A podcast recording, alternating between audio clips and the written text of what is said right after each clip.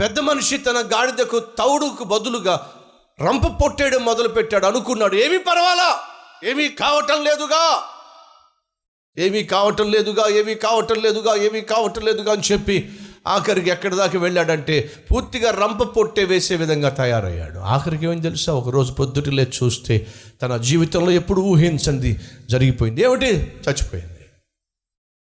ఏమీ కావటం లేదు ఏమీ కావటం లేదని చెప్పి నువ్వు ఒక్కొక్క అడుగు ఒక్కొక్క అడుగు దేవునికి దూరం అవుతూ పాపానికి లోకానికి చేరువవుతూ నీ శరీరాన్ని పాడు చేసుకుంటున్నట్లయితే వినో రేపటి దినాన్ని ఏమీ కాకపోవచ్చు కానీ ఒకరోజు రాబోతుంది. నువ్వు తెల్లారినప్పుడు కనిపించవు నాయన కనిపించావు తల్లి కనిపించవు చెల్లి జాగ్రత్త. ఎగ్జాక్ట్గా ఇదే జరిగింది.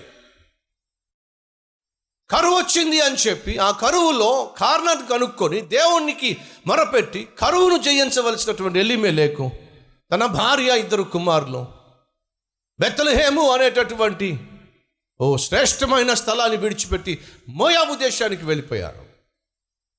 బ్రతకాలి అని చెప్పి కరువు ఉన్న ప్రాంతాన్ని విడిచిపెట్టి కరువు లేనటువంటి మోయాబు దేశానికి వెళ్ళి బ్రతకాలి అనుకున్నారు. ఆ ప్రాంతము నుండి ఇప్పుడు నయోమి తిరిగి వచ్చింది అంటుంది నేను సమృద్ధి గల దాన్నే వెళ్ళాను కానీ ఇప్పుడు నేను రిక్తురాలుగా వచ్చాను దరిద్రురాలుగా వచ్చాను.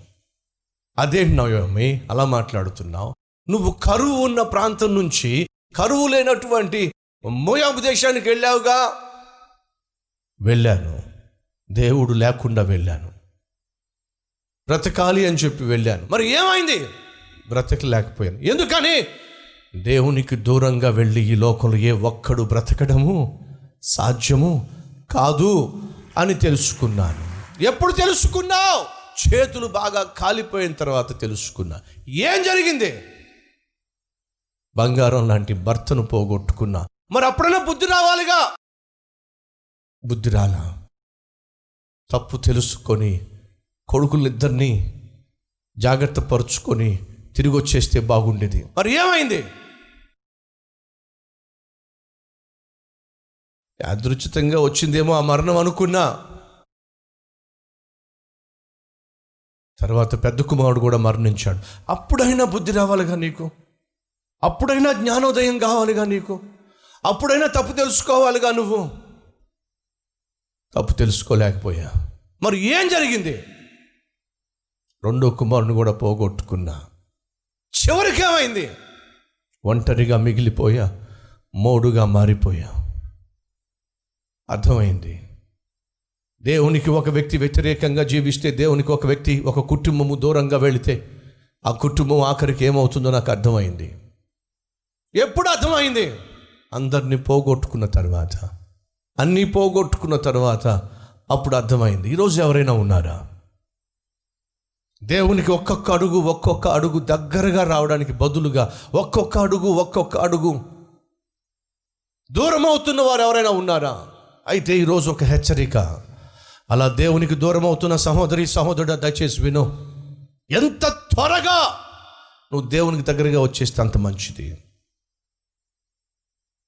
దేవునికి ఒక్కొక్క అడుగు ఒక్కొక్క అడుగు దూరం అవుతున్న నువ్వు ఎంత త్వరగా నీ తప్పును ఒప్పుకొని పశ్చాత్తాపడి దేవుని దగ్గరికి వచ్చేస్తే మంచిది. ఏ ఎందుకని? మరణము కాచుకొని కూర్చుంది. చావో శిక్ష కాచుకొని కూర్చుంది. ఆ వాస్తవాన్ని ఆ విషయాన్ని గ్రహించలేని కుటుంబము. మనం తీసుకున్న తప్పుడు నిర్ణయం వల్ల వేసిన తప్పుడు అడుగు వల్ల దేవునికి దూరం కావడం వల్ల ఈ రంపపు పొట్టు తినడం మొదలు పెట్టడం వల్ల నేను చావబోతున్నాను అని గాడిద గ్రహించలేకపోతుంది. చే చేతులారా నాకు ఆధారమైనటువంటి గాడిదను నేను చంపేసుకుంటున్నాను అనే గ్రహింపు ఈ పెద్ద మనిషికి లేకుండా పోయింది. చే చేతులారా నీ జీవితాన్ని నాశనం చేసుకుంటున్నావు. చే చేతులారా నీ కుటుంబాన్ని నాశనం చేసుకుంటున్నావు. చే చేతులారా నీ బ్రతుకు నాశనం చేసుకుంటున్నావు. ఒక్కొక్క రోజు ఒక్కొక్క అడుగు దేవునికి దూరంగా వేయటం వల్ల భర్త చనిపోయినప్పుడు నయోమి పశ్చాత్తాప పడి ఉన్నట్లయితే ఇద్దరు కొడుకుల్ని కాపాడుకోగలిగేది. వింటున్నారా ఫ్రెండ్స్? ఈ లోకంలో ఏ ఒక్కడు పరిశుద్ధుడు కాదు పుణ్యాత్ముడు కాదు. ఏ భేదము లేదు అందరము సమానంగానే దారి తప్పాం. ఏ భేదము లేదు అందరం కూడా దేవునికి వ్యతిరేకంగానే జీవించాం. నీతిమంతుడు ఒక్కడు కూడా లేడో బైబిల్ సెలవిస్తుంది.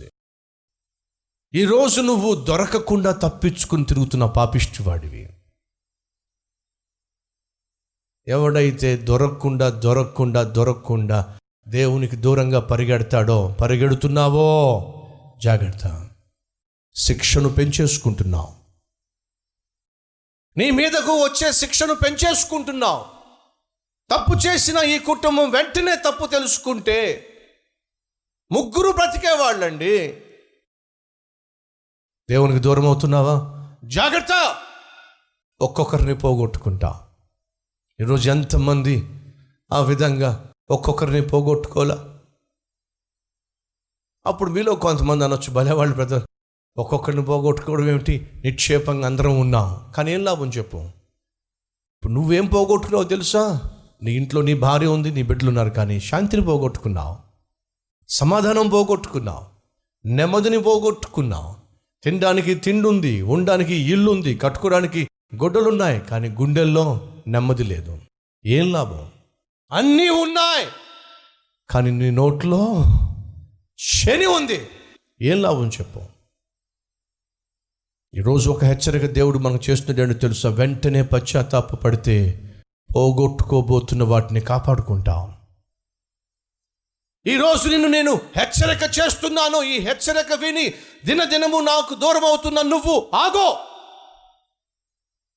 నీచమైన తుచ్చమైన కార్యాలు చేస్తూ నన్ను విసిగిస్తున్న నువ్వు ఆ పనులు ఆపేశాయి. లేకపోతే పోగొట్టుకుంటావు. ఏం పోగొట్టుకుంటావు? చాలా పోగొట్టుకుంటావు. చివరికి అన్నీ పోగొట్టుకుంటావు. అన్నీ పోగొట్టుకున్నంత వరకు వెయిట్ చేస్తావో నయోమిలాగా? అవి పోక మునిపే తిరిగి వచ్చేస్తావో నీ ఇష్టం. నీ చేతుల్లో ఉంది.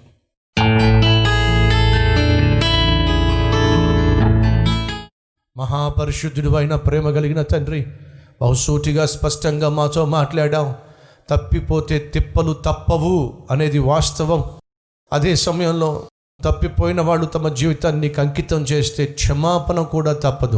నువ్వు క్షమించే దేవుడు నాయన క్షమాపణ కోరుతూ అయ్యా నువ్వు శిక్షిస్తే ఆ శిక్ష వస్తే భరించలేను సహించలేను తట్టుకోలేను. ఆ రోజు రాక మునిపే ఈ రోజే క్షమాపణ కోరుతున్నాను నన్ను క్షమించో. నయోమి తన భర్తను పోగొట్టుకున్నప్పుడే నిన్ను క్షమాపణ కోరితే ఇద్దరు కొడుకుల్ని కాపాడుకునేది. నాయనా మా జీవితాల్లో మేము చేసిన తప్పులకు భయంకరమైన శిక్ష మేము పొందుకోక మునిపే క్షమాపణ కోరుతున్నాం. మన్నించమని వేడుకుంటున్నాం. క్షమించమని బ్రతిమిలాడుతున్నాం అలాగే ఈరోజు మోడు బారిన జీవితాన్ని చేదు బారిన జీవితాలను మధురంగా మార్చమని యేసునామం పేరట వేడుకుంటున్నాం తండ్రి. ఆమెన్.